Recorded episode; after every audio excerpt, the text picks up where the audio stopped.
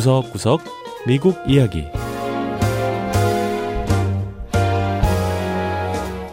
미국 곳곳의 다양한 모습과 진솔한 미국인의 이야기를 전해드리는 구석구석 미국 이야기 김현숙입니다.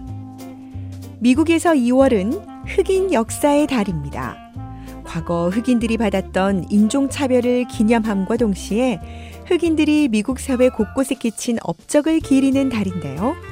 흑인의 유산은 미국의 정치와 문화, 스포츠 등 다양한 분야에 영향을 줬습니다.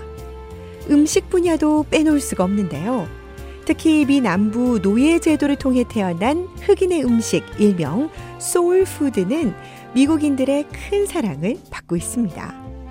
이곳 워싱턴 DC에도 소울 푸드로 유명한 식당이 있는데요. 미국인들이 왜 이 소울 푸드를 좋아하는지 직접 찾아가 확인해 보죠. 첫 번째 이야기 워싱턴 DC에서 만나는 미국인의 소울푸드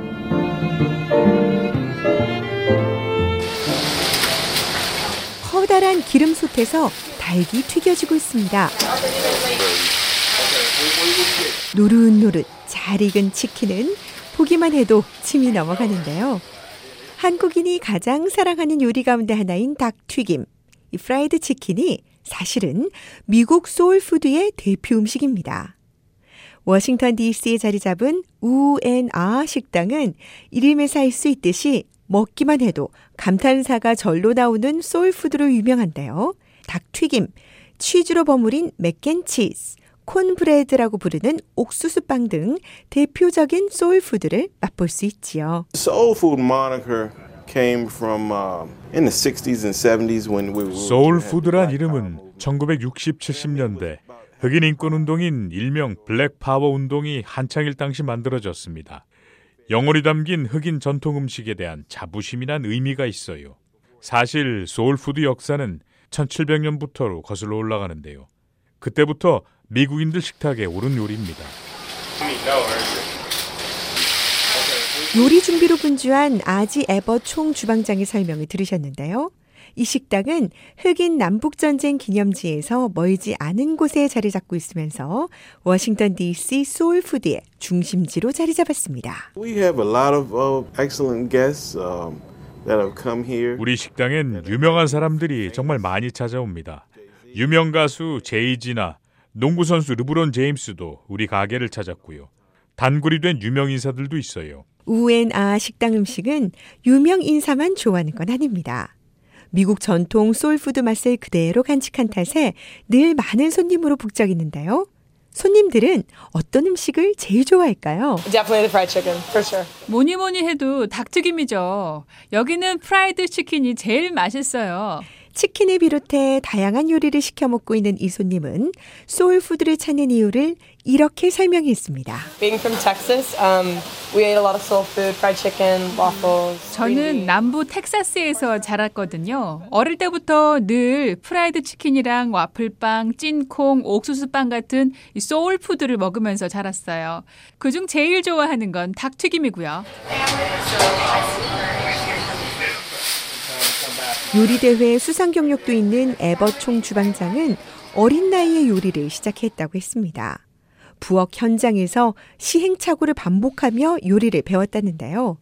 에버 씨는 특히 할머니가 물려주신 요리 비법으로 소울푸드를 만드는데 손님들이 자신이 요리한 것을 맛있게 먹는 모습을 볼 때 가장 행복하다고 했습니다. For everybody to know something about, you know, African American history and, and 미국에선 went 2월 한 달 동안 흑인 역사의 달을 맞아 흑인들의 아픈 과거를 돌아보고 또 흑인들이 미국에 기여한 업적을 기리는데요. 미국 흑인들 성공 사례는 역사책이나 언론을 통해 알려진 것보다 훨씬 많답니다. 사람들의 사랑을 받는 이런 소울푸드 역시 소중한 성공 사례 가운데 하나라고 할 수 있을 텐데요. 에버 씨는 이 자신이 직접 요리한 흑인의 애환이 고스란히 남아있는 이 소울푸드를 통해 흑인 역사와 문화가 전수되길 바라고 있었습니다.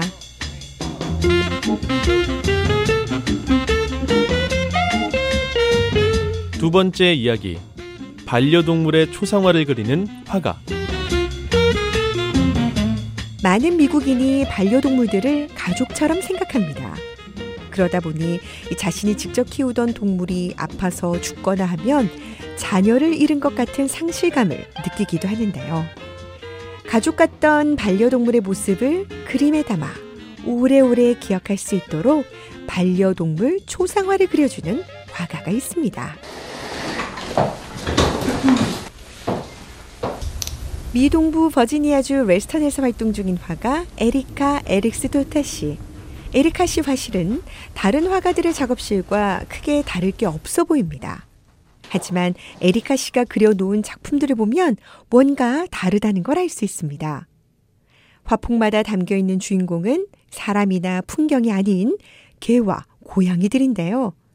지금은 세상을 떠나고 없는 반려동물들로 주인들은 이 그림을 보며 위로를 얻는다고 했습니다. Because I'm painting a, a spirit, so to say, a personality. a 저는 단순히 동물을 그리는 게 아닙니다. 그 동물의 영혼과 성격, 개성 등 생명을 그림에 담아요. 저는 동물 그림을 그릴 때 항상 눈부터 시작하는데요. 눈은 영혼의 창이라고 하잖아요. 이 눈을 제대로 그리는 것이 가장 중요합니다. 에리카 씨 말대로 작품 속 동물들의 눈은 마치 살아있는 듯합니다. This little guy right here 에리카 씨는 스웨덴 출신 이민자로 3대째 화가의 길을 걷고 있습니다.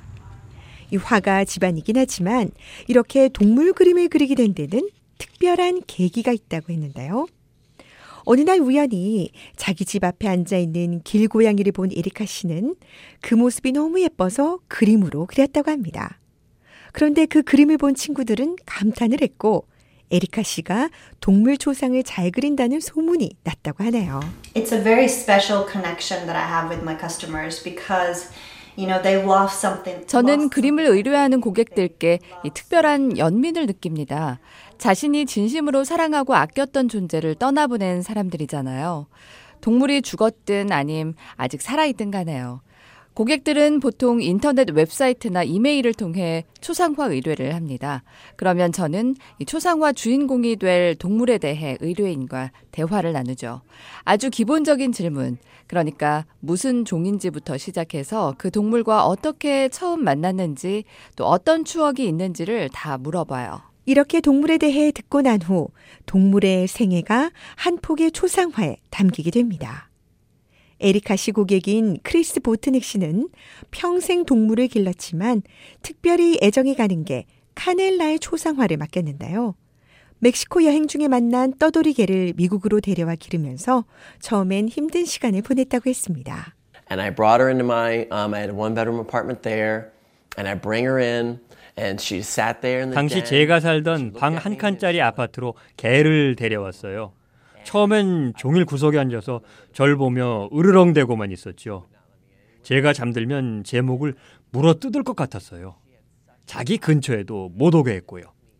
카넬라가 그런 마음의 벽을 허무는데 8개월이 걸렸습니다. 그렇게 특별했던 반려견이었기에 보트닉 씨는 카넬라가 죽은 이후 카넬라 초상화를 벽에 걸어뒀습니다. 에리카 씨의 작품은 사실 좀 비쌉니다. 초상화 한 건당 1,700달러 정도라고 하네요. 하지만 이렇게 비싼 가격임에도 불구하고 그림을 의뢰하는 사람들은 끊이질 않는데요. 1년 전에 예약해야 그림을 받아볼 수 있을 정도라고 합니다. Macbeth um, was a cat in uh, Atlanta, Georgia. 미국 전역에서 초상화 의뢰가 들어와요. 특히 기억에 남는 의뢰인은 조지아에 사는 분인데요. 자신이 기르던 고양이가 23년을 살다 죽었는데 고양이가 세상을 떠남과 거의 동시에 첫 번째 자녀가 태어났대요. 그래서 지금도 부엌에 고양이 사진을 걸어놓고 가족들이 늘 고양이 이야기를 한다고 합니다. 마치 먼저 떠난 가족에 대해 얘기하는 것처럼요. 심리학자들은 이렇게 아끼던 동물의 초상화를 남기는 게 이 상실감을 채울 수 있는 좋은 치료법이 될 수 있다고 말하는데요. 에리카 씨는 자신의 그림을 통해 위로받는 사람들을 생각하며 작품 수입의 일부는 어려운 처지에 있는 동물들을 위해 기부하고 있다고 했습니다. 네, 구석구석 미국 이야기. 다음 주에는 미국의 또 다른 곳에 숨어 있는 이야기와 함께 다시 찾아오겠습니다. 함께 해주신 여러분 고맙습니다.